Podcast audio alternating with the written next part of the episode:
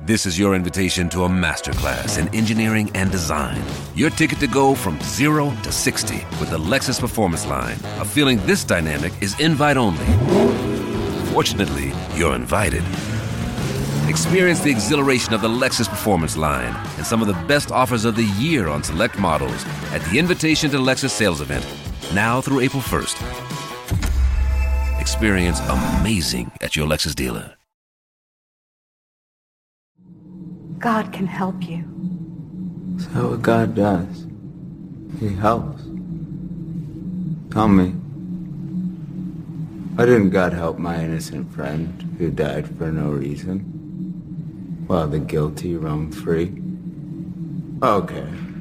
Fine. Forget the one-offs. About the countless wars declared in his name? Okay. Fine. Let's skip the random meaningless murder for a second, shall we? How about the racist, sexist, phobia soup we've all been drowning in because of him? And I'm not just talking about Jesus. I'm talking about all organized religion. Exclusive groups created to manage control a dealer. Getting people hooked on the drug of hope. His followers, nothing but addicts who want their hit of bullshit to keep their, their dopamine of ignorance. Addicts, afraid to believe the truth, that there's no order, there's no power, that all religions are just metastasizing mind worms meant to divide us so it's easier to rule us by the charlatans that want to run us. All we are to them are, paying fanboys of their poorly written sci-fi franchise. if I don't listen to my imaginary friend, why the fuck should I listen to yours? People think their worship some key to happiness. That's just how he owns you. Even I'm not crazy enough to believe that distortion of reality. So fuck God. He's not a good enough scapegoat for me. Welcome, everybody, to Aeon Byte. Welcome to AB Live. I hope you're doing better than Johnny Meatsack, or at least reaching the heights that he has once he woke up. And so glad to see everybody on this Mercury day. This uh, is actually our, my second live show today, and it's been exciting. Great show this morning on American Gnosis, and today will be truly, truly a memorable show because our guest always brings down the Archon house. Yes, my name is Miguel Connor and is your pompatus of gnosis and often a Johnny Meatsack too. And with us, it's always a pleasure to have back Esoteric Eddie. Eduardo Cano, ¿cómo estás? Y un placer verte otra vez. Hey, estoy bien, estoy bien. Gracias. Glad to be here. Glad to see y'all. Thank ah, you for having me. Definitely, definitely, definitely. It is truly mutual. And with us too, we've got the Moon Dog, the Vance Meatsack. How are you doing, Vance? Uh, rushing to the finish line. Finally got here on time, but barely. so a little rattled. Sometimes it happens, yeah, yep. especially in this world. What are you going to do? Live, you know. it's not Memorex. Showing our age. My God, we show our age. Funny how these iconic talk about the brainwashing, these iconic advertisements. Oh, advertisements just stay in our head forever, forever. Yeah. The stupid and the stupid commercial jingles. Jesus Christ. Anyway, great to be here. Oh, great to, it is great to be here as we deal with one of the big bad wolves of the esoterica, and that is Mr. Moloch. And Eddie's uh, research is always right on, always very is very impartial, very scholarly, but he always goes to different. Uh, he covers different places, inc- including occult and mystical arenas. So, what made you? Uh, have you been researching Moloch, or is he just part of your grab bag of Lucifer? Anunnaki, you know, where, where you're always knee di- knee deep in, uh, Eddie. Oh yeah, man. I mean, I've I've been fascinated with the topic of Moloch since the beginning of my entire uh, research journey. And actually, I don't know if you know this, but I, have also been a music artist on and off throughout my life, and I've I've had a a life as a hip hop artist. And the, my first rap name ever was actually MC Moloch when I was uh, when I was in middle school. Uh, did you uh, even know, or it just sounded cool back then? I mean, I knew a little bit. Me and my friends were like starting to get into to like researching and you know watching videos and stuff, and so I was just fascinated with like I don't know the idea of it. I thought it was crazy. I think I first heard about it through Alex Jones, and you know, as a rapper and as a young person, you just try to be provocative. So I thought it would be a cool name. Yeah, I think mine. I was young and back in the days of uh, Stranger Things, the '80s, playing Dungeons and Dragons, and I had like the player's handbook, and we were playing, and then I turned on the TV, and some like fundamentalist preacher was going, "People who play Dungeons and Dragons are gonna go to hell. Don't you see that's Moloch on the cover?" And I was like, "What? That's not in the book." I mean, of course, it was Moloch when you look back when you start doing some research, but the you know the game is about fighting evil things, right? Demogorgon, Moloch, uh, stuff. So. Okay. Yeah, so my my internet's lagging a little bit, so I don't know if it's showing on your side or not, but I don't think so. If it continues, all you need to do is maybe turn off your camera and go dark, and but uh, it seems fine on my end. Yeah, I don't see yeah. a problem. Okay. All right. Well, yeah, let's um, um, let's jump into it. For those of you in the chat, as always, please super chat questions or complaints or whatever you, or any insults you want towards me. That's fine, and we Vance will try to get to them as they're separate, or we will get to them. But again, it helps to be separated. Um, I think uh, it should go well. Last week, uh, the chat just uh, devolved into the Chatico very fast. So hopefully today, people will will behave. There were some arguments today in the live uh, interview, and I had to call some people out. But what are you going to do, right, Vance? Yep, it happens. You know, depends on what's going on, who's on, and who's trying to rattle our cage.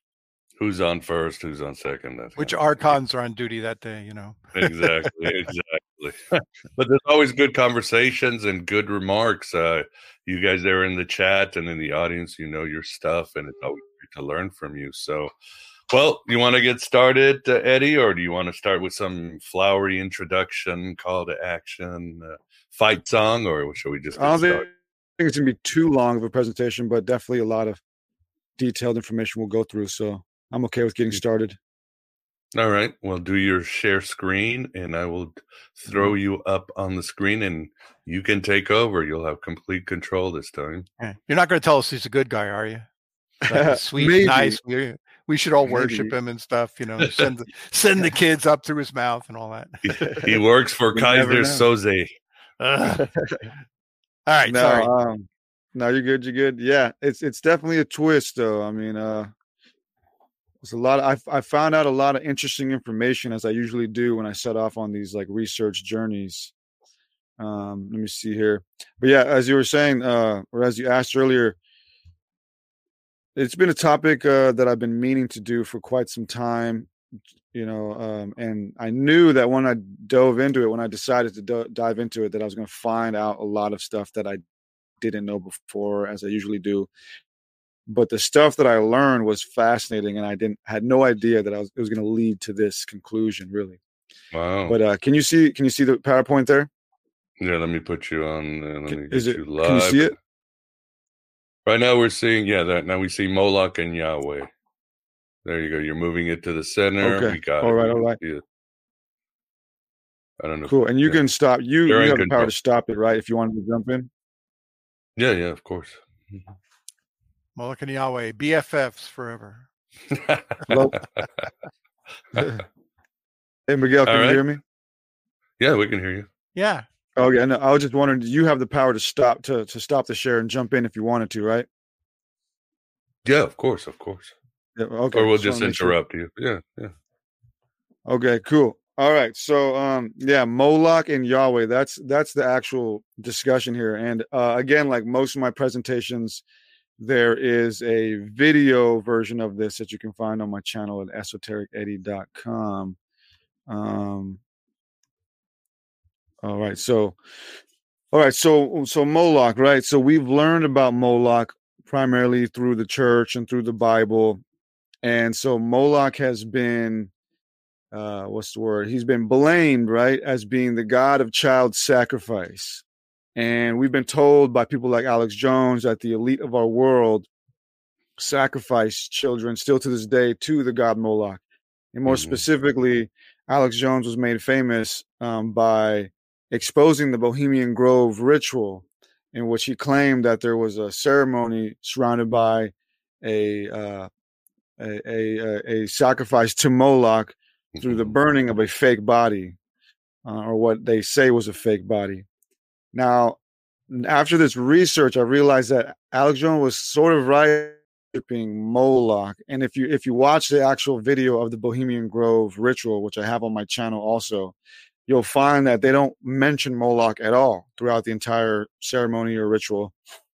And the the statue that they're praying to and and doing the ritual to is this huge statue of a uh, an owl Right. and so by definition that statue wouldn't be uh moloch either because moloch has always been deemed as uh, like a, a bull right? A bull statue a bronze bull statue.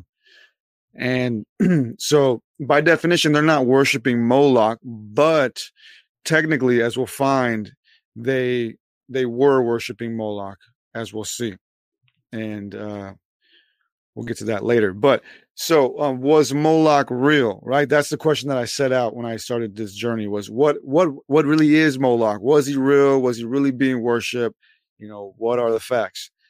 And what i found is that there definitely was uh, ancient human and child sacrifice. And we know this because there are several accounts of this that come to us from um, ancient sources credible sources credible historians um, one of those, uh, I have four of those uh, that we'll be briefly uh, reviewing, coming from Cleitarchus, Diodorus of Greece, Tertullian, who was an early church Tertullian. uh, traveler, or 20th or 19th century traveler known as Robert Pashley. So I'll ha- I have four different sources that talk about this. And beginning with Cleitarchus, we are told, um, and again, Cleitarchus is from the fourth century BC. So this is the oldest account. It's not the oldest, but it's the oldest that I'm going to be covering. So Cleitarchus uh, said in one of his books, and I quote here, that there stands in their midst a bronze statue of Kronos, its hands extended over a bronze brazier, the flames of which engulf the child. When the flames fall upon the body, the limbs contract, and the open mouth seems almost to be laughing until the contracted body slips quietly into the brazier. Ugh. and this this laughing was was a, a thing that they called the sardonic laughter. And it became a term actually for some time in in, in the ancient uh, period. Um i guess when the babies would be burned that they're like their flesh would shrivel up and their mouths would create this weird gaping smile looking thing kind of like the joker or something and it was Mhm. called the the sardonic smile. But yeah that's coming from cleitarchus and as we see there definitely was a molech a moloch-esque type ritual happening here but again there is no mention of moloch. This was happening um, in regard to cronus. And diodorus siculus come seen as we see here on the screen um, pretty much saying the same thing he says there was a city and it, there was there was in their city a bronze statue of cronus extending its hands so on and so forth the same exact thing coming to us uh, a few hundred years later. And now tertullian who was one of the earliest uh, christian writers also writes about child sacrifice and this is coming to us from the second century ad or common era. And he writes in what is known as the tertullian apology that there was child sacrifice taking place in africa specifically north africa which was a precinct not belonging to indigenous Africans, but a precinct belonging to uh, Phoenicians. Uh, Phoenicians who had traveled through uh, traveled there through the uh, empire expansion. And again, the child sacrifice that he explains had nothing to do with Moloch. He says that this sacrifice was being done to the god Saturn. Mm-hmm. And now Robert Pashley, he was a 19th century traveler, and he writes in his book Travels in Crete, and I quote here, the traditions respecting Talos would alone lead us to suppose that Crete once possessed as its chief deity a Moloch, horrid king, besmeared with blood of human sacrifice and parents' tears. And hundreds of years later, and by this point, you know, we we know who Moloch is. We understand the idea and the archetype in the Bible. So he what he was referring to uh, a Greek god known as Talos, who I also mentioned in the, in the documentary that I made, but we don't we won't cover that here. But Talos was another one of these strange deities that um, sacrifices were made to in ancient times, and he was also depicted as like a bronze um, bronze type man or statue. Um, but Robert Pashley here was making a correlation between Talos and the biblical Moloch. Now, um, get some water real quick. Uh, so the Bible and Gehenna. So Moloch again primarily comes from the Bible, and specifically the worship of Moloch, as we're told in the Bible, comes from a very specific place in Jerusalem known as Gehenna. And uh, Gehenna is actually this valley, as you see here in the background. It's this valley that uh, in ancient times was used by these Moloch worshippers um, to set their babies on fire or whatever and do these strange rituals. And um, that valley, known as Gehenna by the Greeks, is known by uh, the Jews as as um, I'm blanking here. It's uh, I think Ben Guy Ben Hinnom. That's what it is. Guy Ben Hinnom, which means Valley of the Son of Hinnom, which was just uh, translated as Gehenna later on by the Greeks. And this was a valley that once belonged to some guy named Hinnom, I guess, who sold it to his son, and we don't know anything about them. But in ancient times, people would come here, you know, Canaanites, Phoenicians, early Israelites would come to this valley and worship Moloch. And this valley, actually, which is now a beautiful tourist site, ironically, is is is what Jesus would refer to whenever he spoke of hell. Mm-hmm. I have a whole other video on my channel about this titled Hell Isn't Real, which breaks down the the usage of the word hell and what Jesus was actually referring to. In the New Testament, whenever Jesus speaks about hell, he doesn't use the word hell. He he more he uses the word Gehenna or Guy mm-hmm. Ben Hinnom, which is this valley here. So he was using this valley as a reference to what life would be like for sinners in the afterlife. And again, that's a whole nother conversation, but it's pretty fascinating. Jesus actually never, uh, obviously, never spoke of hell. He spoke about this valley in reference. And he also never said that people would be punished forever. He said that people would be destroyed forever, like the people, like the children who were destroyed in the fires in um, Gehenna, who were worshiping Moloch here in Gehenna, uh, would be put to death. So it was a very serious matter for Yahweh, for God. Now, again, so we have ancient evidence of ancient sacrifice taking place, human sacrifice, child sacrifice. But is there any evidence pointing to any of it at all being done in the name of Moloch? The Bible mm-hmm. tells us that it was being done in the name of Moloch and there was a strange bull deity or whatever, but we haven't found that evidence yet, or have we? Right? So, what evidence do we have?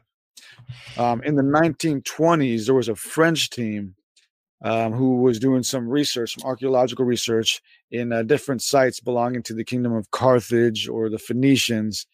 And um, in one site, we found 20,000 what are known as tophets or jars uh, filled with the remains of children. Oh, good so, God. Or yeah. bad God. Bad God. yeah. yeah, man. Uh, Yeah, so beginning in the early 1920s, we've we've uncovered a lot of these ancient human sacrifice sites, now known as tof- now known as tophets. And in these tophets, in these g- ritual grave sites, we found jars full and full of of bones belonging to to babies and kids. And in total, as of right now, we've found nine tophets, three in North Africa, which again belong to the two in Sicily and four in Sardinia. So all of these are are uh, precincts of the of the Phoenician kingdom, and so all of this was being done by Phoenicians or, or you know a branch of the Canaanites. And Caitlin Bennett, Caitlin De Benedetto, um, who is uh, a researcher who I reference in my documentary, um, wrote an essay, uh, a master thesis, I believe, essay for like the University of New York or something, titled Analyzing Tophets Did the Phoenicians Practice Child Sacrifice? And in this essay, she goes over uh, the data that was pulled from researching these Tophets. And they were trying to, they were questioning, you know, whether or not these these ceremonial grave sites um, belong to ritual sacrifice or whether they were just normal grave sites, you know, what was the case. Right. And in order to find out if these bones, if these babies were were ritually sacrificed, they had to examine the bones and see if there was any any evidence of them being um, put up against really high heat or put into really high heat. And so when they examined the bones and teeth belonging to these tophets, they found that 87% of these people, um, at least their bones and their dead bodies, were exposed to heat above 700 degrees Celsius. Wow. Probably super, super hot. And what they also found was that there was a lot of grave jewelry found, uh, a lot of jewelry in these graves found among the Tophets, um, which was evidence pointing to uh, this being a ritual, right? There are, there are people giving up jewelry along with these bodies so it was some sort of ritual. It meant it was some sort of a meaningful event for them. But even more damning than that is we've found inscriptions within these tophets, inscriptions on a lot of these jars. And uh, again, we don't find any mentions of Moloch, but we do find mentions of other strange gods. In one of the in one of the inscriptions, we read that the sacrifice was made to sire Baal Hammon, Lord of mm. the sky, I have dedicated Aris, son of ha- Hannah, because you have heard my voice. And so these Tophets, the, the conclusion of, De Benedetto and a lot of other researchers is that these Tophets were definitely ritual sacrifice sites where ancient people were were willingly sacrificing their children to gods, strange Phoenician and Babylonian gods. Now, where this gets even more complex is is uh, is the root word of Moloch. So Moloch of consonants, right? Because the Hebrew language or the Hebrew right. language only deals with with consonants. They don't have any vowels. And so the root word for Moloch is where a lot of the confusion comes from. The root word is MLK, mulk or mulk. Mm-hmm. And this root word can mean a lot of different things. It can mean Melech, Malik, or Milcom, just for example. And those are a few that we're going to be going over in this presentation. And Melech, Malik, and Milcom are all royal titles. For example, um, King of Kings, as we call Jesus, uh, would be read in Hebrew as Melech, Malkai, Ha, and Malakim. All of those coming from the same root word um, that Moloch comes from. And this is also evident among other researchers, such as the work um, on imperial and other titles by T.E. Colebrook, in which he talks about the famous Saladin who bore the title of Sultan as well as Malik. His full title, as it appeared on his coins, was the Malik, the Defender of the Faith. So um, yeah, so we've seen uh, we've seen different usages of this root word mulk throughout different eras and different cultures uh, in in the ancient times. Now, the Bible primarily places Ammonites The Ammonites are a strange people, and we're told in the Bible that they were descendants from an incestuous relationship between Lot, who is the nephew of Abraham, and Lot's daughter. Uh, so right off the jump, they were uh, pretty strange, to say the least. Yeah, well, that's still one of the best stories that uh, Lot's daughters convinced him that the world had ended so they could sleep with him when they were in a cave. It's like you have to read it over and go like, what is going on here? yeah. Oh yeah. That's probably why he started throwing them in the fire. yeah, it's the bad girls you do. Yeah. Uh, but yeah, so the Ammonites came out of that incestuous relationship, and there are some um, archaeological pieces of evidence for their actual existence. One of them being the Ammon Citadel inscription, and in this inscription we find uh, a, a strange, a strange, um, strange details having to do with the Ammonites constructing some building for their god Milcom, which again ha- shares the same root word MLK as Moloch. Mm-hmm. And we've also found in, among uh, Ammonite sites seals, con- seals of kings containing theophoric names to Milcom.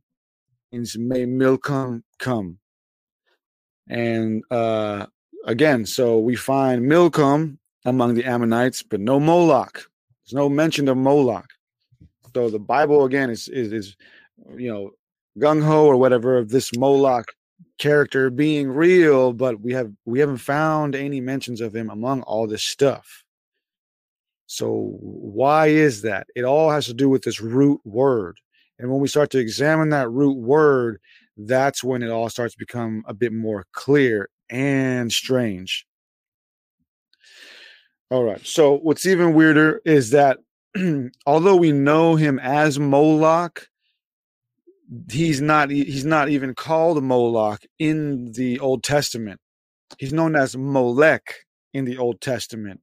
Moloch is the Greek uh, version or translation of Molech. Mm. And so there is actually no Moloch by name. It's, it's Molech, if you want to be more uh, specific, more accurate. Right. For example, in Leviticus 18:21, as we see on the screen, you know, don't let your descendants pass through the fire to Molech. And there's a reason for this. Now, again, uh, in ancient times, Melech meant king. And the Ammonites and the Israelites used that same word, Melech, to refer to their God. And so to the Ammonites. And so they playfully uh, um, changed the word, the Ammonite word Melech, the Ammonite usage of the word Melech to Molech. And they use the same O pronunciation that they use for their word Bosheth, which means mm. shame. So the Hebrews, the, the, the writers of the Old Testament, again, as they have all throughout the, the book, playfully used uh, or, or used some wordplay here. And so they were saying you don't have to the to the Ammonites. They were saying you don't have a, a Melech. You have a Molech, a shameful God, a shameful mm-hmm. king, a shameful ruler. And um, to be honest, that's something that's not something that I fully understand. It's something that you know you would only fully understand if you were Jewish, right? If you grew up, if you grew up in that cultural context because the way they play with words it's it's it's very cultural you know it's very cultural specific and it's the same in any in any language you know it's the same way in like english how we have certain slang words that anybody else even if they read the translation of it they wouldn't really get it yeah but, like if uh, i call you bro and somebody reads it a hundred years it'd be like oh eddie and miguel are related but that's not true you know exactly exactly it's one of those things so so even the word Molech was was just like this playful whatever. And so um that that kind of com- made things complex, even more complex than they already are. But getting back to the root word, so in Caitlin Benedetto de Benedetto's research, and in the research done by those on the sites, we found that there were different types of um, references to this root word mulk. And she started to realize that this root word mulk, MLK, was not referring to a god, but was referring to a type of sacrifice. And among these nine Tophets that we found, we found at least three different categories for these mulks, for these ritual burnt offerings. And I have a quote from her paper on the screen in which I'll read. She realized that the first type of mulk was one known as mulk emor, which referred to the sacrifice of a lamb or a kid as a substitute for for uh, a child. The second is mulk baal, which referred to the sacrifice of a baal, the child of a of an estate owning or wealthy mercantile family. The final type, not found at Carthage, is mulk da'am or mulk adam, which refers to the sacrifice of a commoner. So among these tophets, among these jars that contained burnt up children, there were three different types of offerings. One of just uh, a regular child, uh, one of a substitute for a child, and one for a rich kid. And so we started to realize, or we've we've started to realize that that Moloch in in real history, in real archaeological history, wasn't referring to a deity, but a type of sacrifice. And actually, one of the first people to realize this was a German scholar um, from the 20th century known as Otto Eissfeldt. And he has an entire book on this subject. Um, I don't have the name or the title on the screen, um, but it's in German. You can look it up if you type in Otto Eissfeldt um, Moloch. But he wrote an entire book on this subject he realized this as well. He realized this way back then. He, he started to look at all of this and realize that there was no real Moloch in history. That Moloch or Mulk, MLK, was referring to a type of sacrifice to several deities, several random deities throughout different cultures. And uh, one of his uh, reasonings for this came from what is known as the Nebi Yunus inscription. So the Nebi Yunus inscription, coming from the third century BC, is a Phoenician inscription that also used the MLK root word in reference to a ch- to child sacrifice. And so, basically, saying that um, this this idea of mulk or people sacrificing children to mulk or a mulk or through a mulk was not um, just specific to the Israelite culture, that this was something that was happening um, all throughout the ancient world. And so he started to realize there was something else going on here. It's bigger than the Bible, and it's it's not necessarily what the Bible is portraying it to be.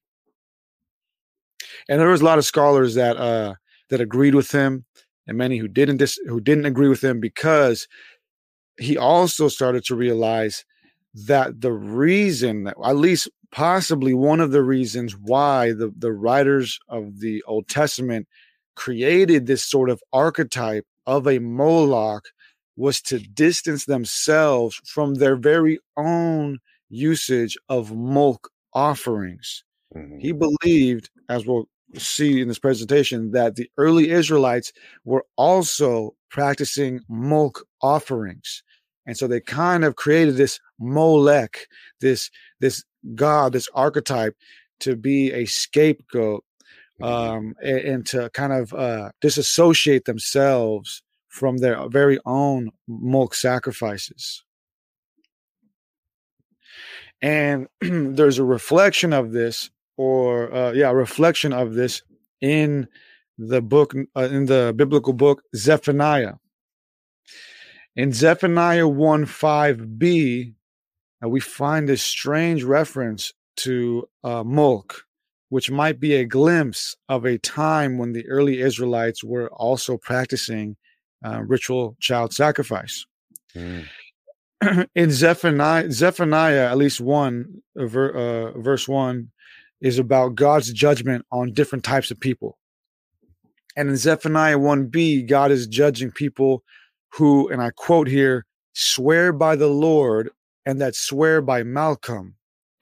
And for many, many decades, uh, theologians have taken this to mean that God is condemning people who worship more than one God, who worship Yahweh, but also worship other gods. Right.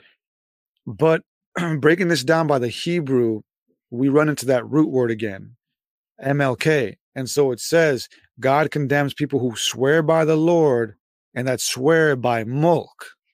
And that Mulk was translated as Malcolm. But what Otto Eissfeldt re- uh, realized or postulated, as many other after him also um, postulated, was that maybe what they were saying was God was condemning people who swear by the Lord and that swear by the Lord by mulk offerings. Mm. So God was condemning the worship of Yahweh, of himself, through child sacrifice, which insinuates that there was a time when the Israelites were doing that. Talk about Malcolm in the middle. I'm sure. yeah, seriously. Uh, and so there's a lot of these strange little glimpses in the Bible of a time when the early Israelites were possibly performing mulk offerings to Yahweh, to God.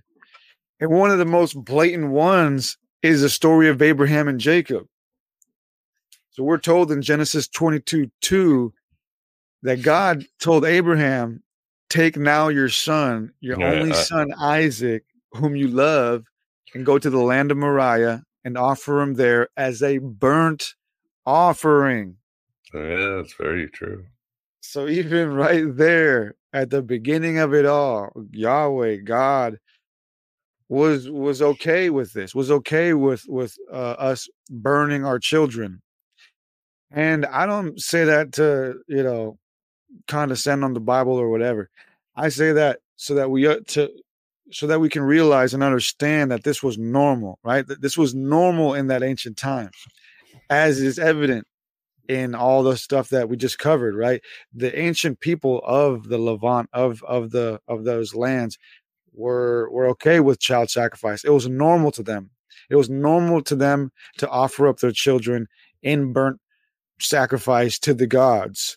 So the writers of the Old Testament were simply continuing the culture they grew up in, the culture that they were surrounded in, and it's reflected in these little stories like that of Abraham and Jacob. Yeah, and even then, I mean, that's not the only. Uh, there's other types of human sacrifice. There's a, you know, that you find uh, Joshua. He's fighting somebody, sacrifices some people. Uh, is either David or Saul brings the king of some. You know, he he defeats some army, brings the king, and Samuel chops him up and sacrifices him. Of course, you've got Jephthah's daughter who is forced to he's he's forced to sacrifice his daughter to Yahweh. So yeah, man. Yeah, yeah. And so to, this stuff so was might, they sac I'm sorry? No, go ahead. The question people would might say is why was do babies the gods just like the taste of little babies, like Fat Bastard in the in, in the in the movie. Uh, what's his name? I already forgot. The Austin Powers, Austin, or was it the yeah. Souls better? I mean, uh, do we know? Or oh, there there is the, like blood kind of just fuels the universe, and if the universe, the blood has to come back and up and down that the gods give us, but why burnt sacrifices and babies? Yeah, there is a conclu- a conclusion that I that I present towards the end. Oh, but oh, okay. Then honestly, yeah, but my honest opinion is, I think we're just we're just crazy. You know, like as humans, we're just nuts. You know, and we do the weirdest things. we were made and, in uh Yahweh's image. yeah, seriously. I mean, uh, that's that's my honest answer. I think we've just we just do the weirdest things. We're very superstitious in nature. Uh, you know, like somebody said adrenochrome. I, I, you got to put that there. yeah, I mean, obviously there's that whole thing, right? You know, and that's that's where it stems from. It's like, and that's like that's the main argument for that is like the elite of today are are still like worshiping Moloch through the harvesting of adrenochrome or whatever. You know, maybe, maybe. And to be honest, I I didn't add in any of that in here because there's there's not any real information I can find on that out there. It's just all speculation.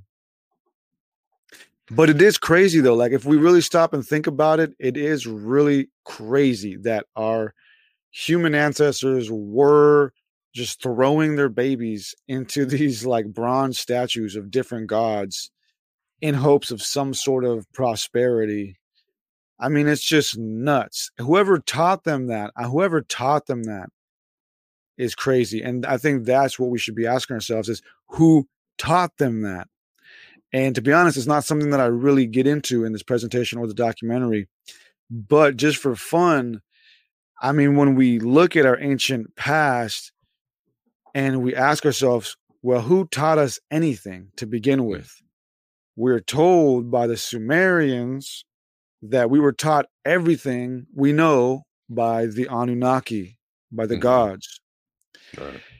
And so, whoever these Anunnaki people were, whoever these gods were at the beginning of our modern timeline 7,000 years ago, they taught us this.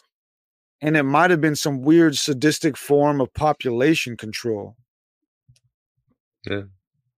You know, because um, even in the Sumerian epic of the flood, when Enlil decides to flood mankind, he does so because he's annoyed of us He's literally just annoyed of us and uh, realizes that we are sort of reproducing too quickly. Actually, that's the reason why. It, well, in the Sumerian, the the in the Sumerian text, we're told that we humans were making too much noise. That's what it says. We were making too much noise, and it angered the god Enlil. But some scholars have taken that to mean that we were uh, reproducing a lot. Yeah. Making well, that, making the Odyssey, kind of most people think the Odyssey is about Ellen of Troy falling in love with Paris, whatever. But it's Zeus. It's basically Zeus manufactured all because we were we were the world was becoming overpopulated, and he needed to do a little eugenics. So he did this Trojan War so that that area of, of the world would just exterminate itself. So I think you're on into something. We see that over and over again, and it's good that not all humans bought into this demonic stuff. I mean, the Romans hated Carthage, and one of the reasons because the Romans hated uh, child sacrifice, and you see that uh, Zoroaster banned all forms of sacrifice. He thought in four or five hundred feet, where we came 500 BC. We don't know that this was evil, and of course, Christianity, as many have said, say what you want, but uh, they said no, one sacrifice, no more sacrifice, because even in the times of Jesus, other cultures were just yeah, feeding yeah. souls to the gods. And with Jesus is like one time deal, everybody's fine. So yeah. There may have even yeah. been a time when in during famines where um, people did that um, not only to try to get you know the fertility back up, but because they couldn't feed the children. Mm. Yeah, I mean we see that um, in in the farm life you know, I live on a mini farm and and that's pretty common too, you know, and I mean even even the, the mothers themselves would do that in nature when they know yeah. that they can't take care of all the children, they'll just leave one astray or whatever, you know. But I think you can breastfeed a child solely one or two years. I mean, you don't have to just let's throw them in the fire, you know. Yeah, seriously. Yeah, that was that little extreme.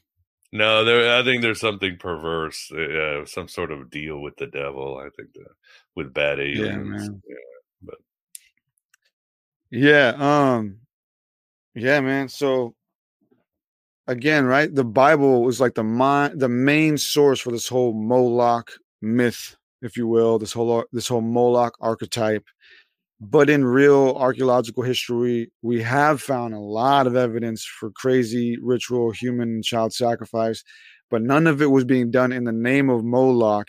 It was all being done in the name of various gods. Right. But the root word for Moloch was and being found among these sacrifices. But we now know that this root word for Moloch wasn't referring to a deity, but a type of offering and that changes the whole narrative um, again because now we start to look at these different mentionings in the old testament uh, and these different glimpses and, re- reflections in the old testament um, to Molech sacrifices as insinuating that the early Israelites were also partaking in this as well. And that's kind of why they wanted to create this archetype to disassociate themselves from that. At least that's one explanation. So the good news is there is no Moloch. The bad news is that he's every god. yeah, pretty much. Uh, but again, so so this was common in in the ancient world, right? And this, this was common, and this is why it's it was so easy for for God to say to Abraham, you know, burn your child, and that's why it was so easy for Abraham to be like, okay, sure, because the early, right? Because the early Israelites were basically a branch of Canaanites, and this is uh, a topic that I've covered in my past books and other documentaries and uh, there's a lot of amazing other documentaries and books on this very same subject so i'm not going to cover it too deep but it's obvious to me as it is to many other um, scholars and researchers that the early the early israelites were, were just another uh, were just a branch of the canaanites and so they were carrying a lot of these polytheistic anunnaki type um, rituals and traditions and that's why pretty much the, the whole entire early part of the Old Testament is God and Moses trying to get them to stop doing that. Yo, like stop doing this. Like we're moving towards a whole different plan over here. and uh, one piece of evidence uh, for the Israelites being a branch of Canaanites comes from Exodus. In Exodus 6 2, God says to Moses, I appeared to Abraham, to Isaac, and to Jacob as El Shaddai, God Almighty, but I did not reveal my name Yahweh to them. And of course, El Shaddai being uh, a rendition of the Canaanite god El. And El was the father of all the gods, the father of all the Canaanite gods.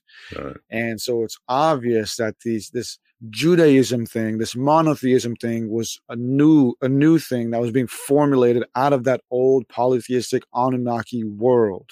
Makes now perfect El, sense. So L um, has a huge role to play in this whole Moloch confusion as well. And actually, I believe that if there ever if there if there was a Moloch, it was probably El which makes things even weirder. Oh wow. so again, we're told by the Bible that the Am- the Ammonites were the primary worshippers of Moloch. And actually, um, King Solomon eventually started worshiping Moloch, uh, and that was a part of his downfall because he befriended the Ammonites. And I think that he like married an Ammonite daughter or something. And so for a while, the Ammonites and the Jews were one kingdom, or they were they were um, you know, no. neighbors. Uh, but the Ammonites, as we learned, uh, never worshipped Moloch in real archaeological history. They they only worshipped Milcom, and but we've learned that Milcom was just a title, a title for their god El. There was no Milcom; they were just using that as a title for their god El. And this is evident in the fact that um, although we found some seals that have theophoric names to Milcom, we found so many more uh, seals and references for the god El. So scholars believe that Milcom was just a title for their god El. And what's strange is that El has always been known as the bull of heaven. Mm-hmm. And so this might be where this whole bull imagery began began. Right? Because we're told that Moloch was was uh, worshipped as this bull, a statue of a bull like deity. And it's interesting how El has always been known as the bull of heaven. And this is known, for example, in an Ugaritic text known as KTU 1.12, which is up on the screen. It says, uh, Straight away turn ye your faces at the feet of El unto the bull, my father El. And strange enough, Yahweh has also been mentioned as the bull of Jacob, for mm. example, in Genesis 40, 49 25. And so, if we understand that the early Israelites, again, were a branch of Canaanites who were basically continuing the mythologies, continuing the traditions, uh, but beginning to change them into a more specific form, which would later become Judaism, we can now see how it is that they borrowed and copied a lot of this stuff. And we can also see how and understand how El simply became Yahweh through the, the the, the new Judaic traditions and the new Judaic philosophies and, and mythologies. So, in other words, Yahweh and El are one and the same, technically. You know, mythologically speaking, religiously speaking, they're two different things. But mm-hmm. technically, they were formulated out of the very same thing, the very same people, the same the same traditions. And that's why El is known as the bull of he- er, bull of heaven, and, and that's why Yahweh is known as the bull of Jacob. They're one and the same person, one and the same God, just different perspectives, different spins. But even crazier than this is, of course, all of this, all of this Abrahamic mythological stuff and all of this Canaanite mythological stuff comes from the ancient Mesopotamian mythologies having to do with the Anunnaki. Right. And Enlil, right, the god Enlil, who's always been like this father figure as well, was also known as the bull of heaven. For example, in a text known as the debate between winter and summer, we are told, and I quote, Enlil set his foot upon the earth like a great bull, Enlil, the king of all lands. And so, to answer earlier as to why were they burning their kids, why were they doing this? Well, there's a scholar who I who I mentioned in the documentary version of this, um, known as Jon D. Levenson, who is a prolific uh, Hebrew and biblical scholar, studied this and uh, came to the conclusion that came to the conclusion that the reason the ancients were doing this is because they were reenacting the story of their god El and his son Baal. Mm. So apparently, in a lot of the the ancient uh, Canaanite tales of El, um, there are instances in which El sacrifices his son Baal in different ways. It's like a it's like a weird like cartoon thing of like Tom and Jerry or something. yeah, where like El just continually sacrifices his son. Um, or like Kenny from South Park, he just keeps coming back to life every the next episode. yeah, exactly. Yeah, and that's actually that's exactly what happens. So a, lot of these uh, stories, some, in some weird miraculous way, Baal comes back to life, and then El rejoices with him and says, "Sorry, son, I didn't mean to do that to you." and so that's that's Levenson's conclusion. He believes the reason that these ancient people, these ancient people were doing this was uh, because they were reenacting these stories. Uh, mm-hmm. I mean, geez, it didn't have to be a real fire, you know, like could have just yeah. been a play or something. Well, they took it seriously, as above, so below correspondence. They felt, yeah, everything had to mirror each other harm- harmoniously, or the very universe might fall apart. So they were very serious about this stuff. They were very exactly. active and connected to the gods. Like everybody had to do, had to play their role and do their thing in the grand theater. Yeah. Oh yeah, man. The world's a stage. Yeah, yeah. it's just one big story. Yeah, man. Yeah, so so in, in my perspective, I I think that again, if there ever was a, a Moloch, it all comes back to El, and furthermore to Enlil and the Anunnaki gods. Because let's pause here for a second, right? We have the the Old Testament writers telling us that the ancient people, um, their adversaries, who are basically the old world that they were trying to disassociate with, were worshiping these bull statues and and burning their children to these bull statues. We've never found any mentions of Moloch. We've never found these bull statues, but what we have found um, throughout ancient Mesopotamia are those bull statues in Iraq. I, I don't have any pictures of it online. On, I pulled up right now, but I'm sure you all know what I'm talking about, right? We've seen um, in Iraq, we've seen in Iraq and in, in ancient Mesopotamia these statues, right, of uh, of the, I think they're called, I forgot what they're called, but of of those uh, bull-headed or those man-headed bull statues. Do you know what I'm talking about? Yeah, yeah. Yeah, so so in in real archaeological history, we have found statues of bull-like deities, and it's it's all these like strange, weird uh statues that come out of Iraq, Sumer, and Babylon, and stuff like that. And all these strange bull-like statues were references to the Anunnaki, to Enki, to Enlil, to Anu, who are also known as the bulls of heaven.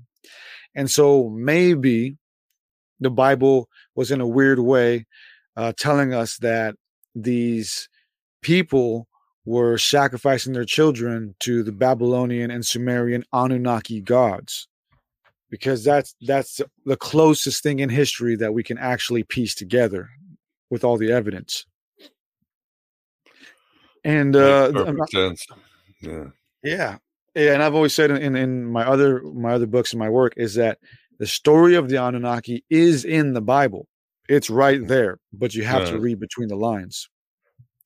And it is obvious that it would be right there because the people who wrote the, the Old Testament were again coming out of that world. They were coming out of that. So their their ancestors were the Sumerians, were the people who worshiped the Anunnaki. So they understood that way more than we could.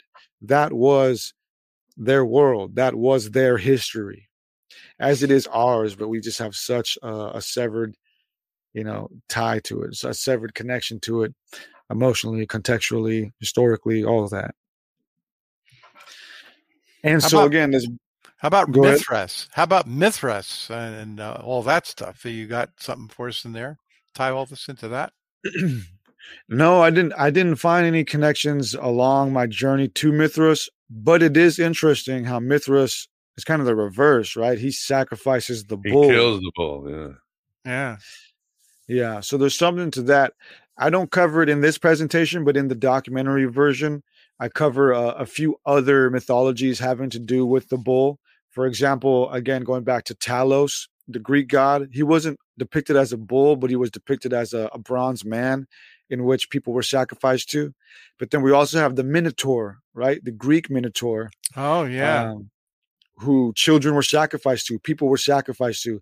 And what's Right. interesting is that the mythology, the story of the Minotaur is that um, the people were sacrificed to him in in payment for their killing of King Minos's son, I believe. And King Minos uh, was the son of a Phoenician queen or Oh. something like that. So there was so King Minos, the Minotaur, and all that was connected to the Phoenicians, the Phoenician royalty. So it's interesting how again these Phoenicians, these Canaanites, are tied to a bull god in which humans, specifically children, were sacrificed to. And there's another uh, piece of evidence that I cover in the video having to do with a artifact known as the Pozo Moro statue. So there's there's a statue thing that we found in Pozo Moro, Spain, that has this strange depiction of a sacrifice happening, and in that depiction we find again this like bull deity. There's this bull deity in this depiction. There's no there's no writing or anything. It's just this imagery of these kids being sacrificed to this bull god. And so we found that strange statue in Pozo Moro, Spain, but there's nothing else like really around it or anything. The only thing that that is interesting about it that can connect it to all of this is that it was found in an area that at once was occupied by Phoenicians. Mm. And so again, it kind of all comes back to the Phoenicians and and uh, who they were and all of that. And again, they they were a branch coming out of the old Anunnaki worship. They they pretty much were the first. The Canaanites in general were the first to kind of like take the Anunnaki mythology and then flip it into their own thing, which the later Greeks and Romans and and uh, Jews did as well but the Phoenician and Canaanite part of it, that part of history, uh, was very influential, very influential in the rest of the Abrahamic and even pagan mythological development. But the development of the Phoenician Canaanite uh, mythologies uh, came from the Sumerian, and so that's the piece that like pretty much is the rock, the bedrock of all of it. So yeah, so this bull god, right? So so in my in my thought, this bull god was none other than El, was none other, none other Mhm. than Enlil, the Anunnaki that people were throwing their children into fire for. But what makes it all crazy, right, is that the old, our, the Bible itself gives us glimpses that insinuate that the Israelites, the early Israelites at least, were also partaking in this form of worship, which was known as a mulk, which again, a mulk was not a deity, but a type of offering that the ancient world was uh, performing. And uh, what's what's pretty wild is that again, as I as I covered, Abraham was about to perform a mulk for Yahweh because Yahweh commanded it. But what's even crazier is that Yahweh himself, in essence, performed a molk sacrifice in front of the entire world when he sacrificed his one and only begotten son, Jesus Christ. And so, again, that was very common to him, very common to the ancient world to sacrifice your children for the greater good. Maybe there's no escape, even with the gods. yeah, and so that's what I meant when I started this presentation by saying that Alex Jones was was right, but also wrong. He was right, uh, or he was wrong in saying that the people at Bohemian Grove were worshiping Moloch and and sacrificing to Moloch because there was no mention of Moloch throughout the ritual. There was no statue of Moloch, but he was right because now we know that there never was a Moloch, that Moloch was actually a type of offering. So these people at, at Bohemian Grove, um, by technicality, are and and were uh, performing a Moloch sacrifice, a Molk sacrifice. But uh, makes sense. Yeah, Alex. Yeah, there's no Moloch, but yeah, go when, when you open the Bible you love so much, you'll see that Moloch there. a lot of Molochs. yeah, man. But uh, that that's pretty much it. That's that that that is the grand discovery. that Moloch. was excellent. That was good work. Excellent. Yeah, disturbing, but definitely eye opening and yeah, fascinating. And I'm glad the truth is out. I mean, we can judge all we want, but that's not going to make a difference. We we we got our own stuff to deal with, and we allow a lot of horrible things to happen in our society. But I'm glad we got out of that age of the bull into the age of what Aries, where animal sacrifice became more common, into the age of Aquarius, where uh Pisces, sorry, where things are, you know, a little bit better when it comes to the bloodshed. And we're sacrificing the air now with smog and pollution. yeah. yeah, Aquarius. Yeah, we're just gonna right the whole planet. Yeah, it was really good. I have a few questions, but maybe uh Vance, you or the Chatico, or I see a lot of great puns as I'm looking there. Like, yeah, I got a I got a pair of brass balls or stuff. Really funny puns that the chat has. So. All sorts of. I haven't seen that. Oh, there is one. Uh, there is one um, thing. It's not a question, but um, Sarcastic Warlock wanted you to check out this book called Golem, unless you already have it, by Moshe Idel. I'm gonna write that down right now.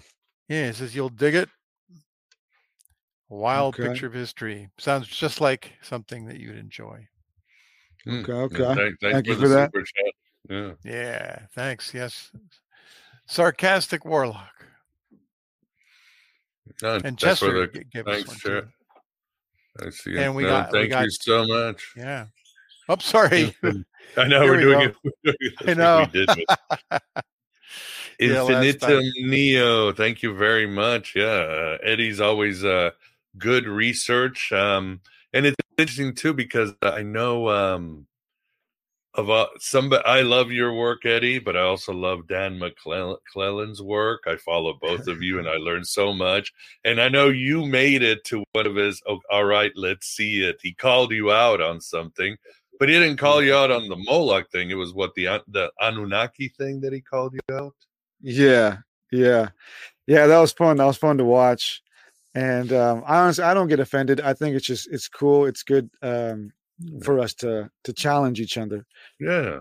But yeah, he called me out on um, one of the Anunnaki things, and actually, two people have called me out on that thing. One was him, and then another guy who's pretty big as well that does uh-huh. similar work as him, known as Inspiring Philosophy. Do you know that guy? I'm not, I'm not familiar with him now. Yeah, he's like the same as like McClellan, does same works and Oh, stuff. okay. And they both called me out on that same clip uh, where I talk about the Elohim. I talk about how the Elohim in Genesis are the Anunnaki, and they use pretty much the same argument. They're like, "Oh, he doesn't know what he's talking about." That the Elohim is plural in Genesis because that's referring to the divine council. And I thought that was a funny response because that basically uh, validates what I'm saying. Because the true theologian, the true Christian theologian, would try to argue that Elohim, the plurality in Elohim is is uh, is mistaken, and that the Mhm. plurality of Elohim in Genesis, when man is being created, is actually just God talking to Jesus or God talking to the angels. But the Right. fact that they used the divine council as a response, I thought was funny because the the idea of the divine council all comes from the Canaanite mythologies. The divine council is a, Yeah. is, is a specific uh, Canaanite polytheistic tr- mythological mythological tradition. And so they were just validating what I was saying, which was that the Elohim in Genesis is plural because it's coming out of the polytheistic Canaanite worldview, which eventually leads back to the Anunnaki. hmm Yeah, for sure. I mean, yeah, you have to. It's hard to argue that the Sumerians didn't influence all these religions. And again, of course, the Jews ended up in Babylon, and there was a lot. The Babylonian religion was still very influenced by the Sumerians. Obviously, Zoroastrianism and other were there, but the, you know, mm-hmm. Marduk was big in Babylon, and some of these old gods. So it would have influenced them. Yeah. Yeah, it's like a big game of telephone. I just put that in the chat. You know, uh, like it starts out, let's say the Sumerians, and then the message mutates, and names of the god mutate, and then it gets translated into another language, and that changes it. And I think uh, what you presented tonight is a good example of that. The way things, you know, the filling in the different vowels because you know Hebrew didn't have vowels, so you know it's just like things get distorted. You know, there's a signal to noise uh, thing going on. Yeah. Got another uh, super chat from Sarcastic Warlock, uh, in which he just wants to tell you he spent five dollars to tell you Hmm, uh, you. to check out Atlantis, Edda, and Bible by Herman Wieland from 1924. Writing that down right now. Atlantis, Edda, and Bible. Yeah, Okay. thank you, Sarcastic. Well, here's a question I have for you, Eddie. When in Judaism or with the Hebrews, when did child sacrifice or just sacrifice in general go out the door? I believe Was it after the Greeks or who forced them? Uh, usually it's an outside force.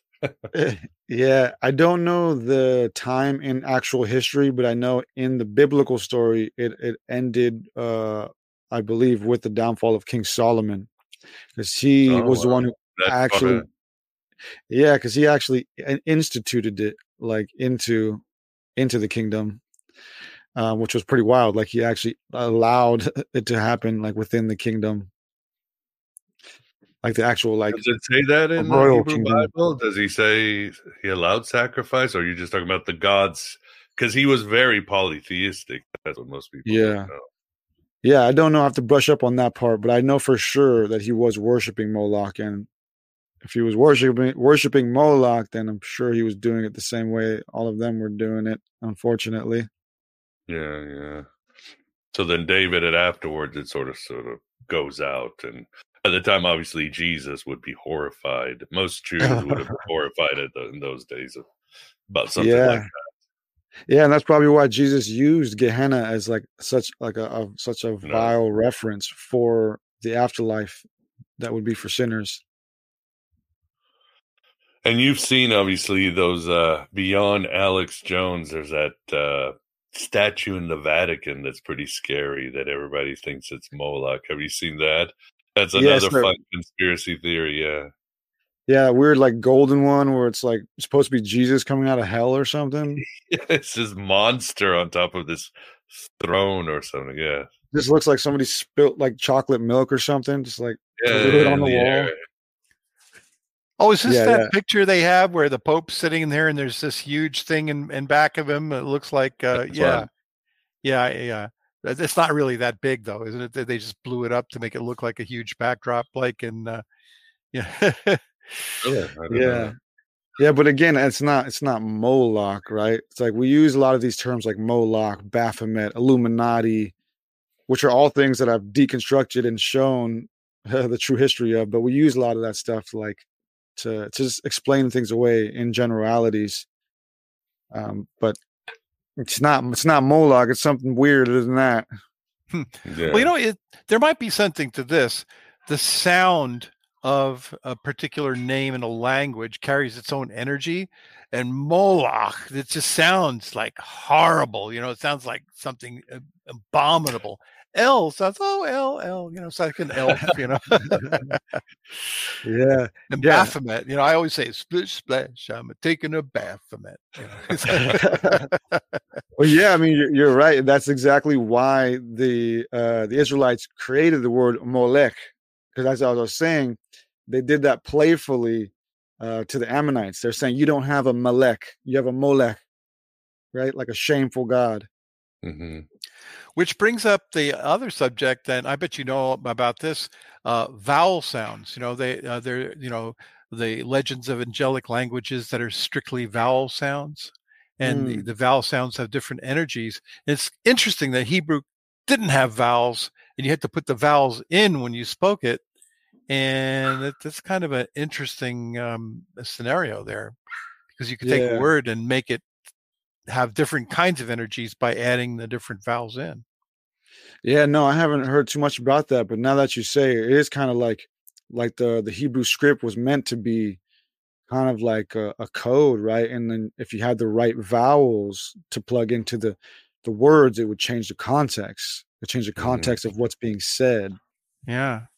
Like Yahweh didn't have any vowels in it, YHVH or whatever that trans- translates into Hebrew lettering. Uh, um, and uh, maybe that's why you can't pronounce his name because you don't know what the vowels are. yeah. Yeah, we should just try all of them. Just like I don't know what the combination would be, but we should just go on a uh, one of those things they used to do where like they stayed on TV for hours and hours on end. Those things we should just do one of those. Test let's pattern? figure out. Yeah, I don't know when they would like fundraise. You know, they fundraise. oh, on TV. telethons. Yeah, telethons. We should do a telethon. Let's Gary try every Lewis. vowel combination until God comes down and strikes us. Yeah. Interesting. Or maybe he's like, was that that villain that Superman had to fight, this wizard, and he had to get him to say his name backwards, Mister. Oh, Whatever. Oh, Mr. Mixie Right. yeah, yeah, and- and that was it. He- the only way Superman could defeat him but was telling by having him say his name backwards because he was some he was from another dimension and he was invulnerable. So maybe Hmm. that's it. Maybe Yahweh wants us to trick him into saying his his name backwards or something. Like Rumpled Rumpelstiltskin, right? That's Yeah. another one. That's another one. Yeah, Although the Mr. true names. He had he had uh, Y, the letter Y in his name. So in theory, that was kind of a vowel. Vowel Y is a kind of a unofficial vow, let's say, hmm honorary. Very, yeah, an honor. Well, awesome. Well, this has been really eye opening and exciting. And you have the the documentary version on your channel right now, or are you working on it? Oh yeah, no, it's already out. You can go watch it. Yeah. Okay, and I'll have it on the show notes. But for those who are listening in audio here, or when I put out the audio version, where where where do you want them to go to find out more? Your YouTube channel or where else? Yeah, you can uh you can find all my videos on YouTube at Esoteric Eddie TV. Um, you can follow me on Instagram where I also post a lot of random content, serious, some not so Yeah, I serious. noticed. At- yeah, at Esoteric Eddie. I am a person too, all right? not always not always this serious. Well, you have to have yeah. a sense of humor. This stuff really could depress you, right? Drive you crazy. Oh yeah, man. Seriously. Uh, but you can also find uh, merch and like my books and stuff um, and blogs at my website at esotericeddie.com. Yeah, and all his books are excellent on the Anunnaki, on Lucifer. Yeah, just get his books. I have his books, and they'll always have a good place when I need to, you know, do some research about the ancient times and the shenanigans of the gods and all these other cray cray beings back then. Not that we're much better looking at the state of our planet, but you know. yeah. And um, yeah, I, well, again, I think that's it. Unless somebody has one last question. Again, uh, glad the chat was not the Chatico tonight. Uh, yeah. everybody was having a good time, and everybody had some great puns. So bless you, bless you. Uh, what was I going to say? Yeah, uh, next week we will have David Block. He's going to give us again. We'll go left hand path to some dark gods the day after Thanksgiving because you're going to be a Gnostic, get get into that weird stuff right after Thanksgiving.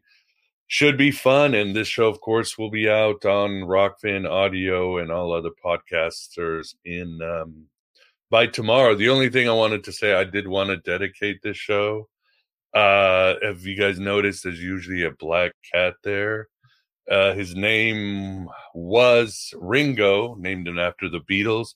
Cat for 15 years, slept on my feet for 15 years, was always around me. He didn't come for his food. He always had two favorite places sleep by my feet, or he had a place outside in the porch, underneath the porch, where he would watch uh, animals and cars go by. So of course I knew what had happened. Went out this afternoon and he was he had decided to uh, transform to the other world, and that's how cats are. 15 years old, they decide they've had enough. They're going to the spirit world and they go somewhere where they like and they just give up the ghost. So I I I dug a hole right there where he loved uh, where he loved watching, and I dug up the hole, and there he is now. So I'd like to dedicate this show to Ringo. I know some of you may say, well, it's a cat, but there's suddenly a void, an energy form, an aura, a spirit that was in my life is no longer there. And I'd like to honor Ringo. And I'd like to tell you, please uh, be grateful for your animals, for your friends, for your children, for anything, because uh, it goes by quickly. And uh, yeah, those those voids cannot uh, those voids cannot be replaced in Indra's net. Death is an illusion. He's with the greatest source. We all go back to the source. We all see each other and our those our loved ones in time, beyond time, because linear time is a complete lie. But our egos fools us. So wanted to dedicate this show to Ringo. Miss him a lot, and uh, it's going to be a long night for me but that's it. I uh, thank you for everybody for being here. Eddie, uh, thank you so much as always. You rock, man. Yeah, Muchas Thank gracias. you. Thank you. Good to see y'all. And Vance, thank you very much for uh, taking care of the Chatico. Okay, nothing to do tonight, Miguel, and my condolences for Ringo. May he rest with the aeons. Thank you. He is. He's fine. Again, death is an illusion. We just need to change our perspective. But Yep. Still stings. It still stings down here in the meat we still club. feel the loss. Yeah, yeah. So, and the kids is hard. First time the kids have Oh. lo- experienced. Oh, they're old enough to understand death. Their first pet dying, so they're all over. They're all over the place. So, but such it is. All right. Well, everybody's uh, again. It's a joyful thing. Remembering people, keeping them alive, keeping our animals alive is a joyous thing. It's a celebration. Lives should be a celebration. Children should be a celebration, and they should not die. Sacrifice in wars uh, of hunger out in the streets. So let's go anti Moloch. And for everybody, please enjoy the rest of your Mercury day. And as I always say, uh, write your own gospel, live your own myth. Take care, everybody.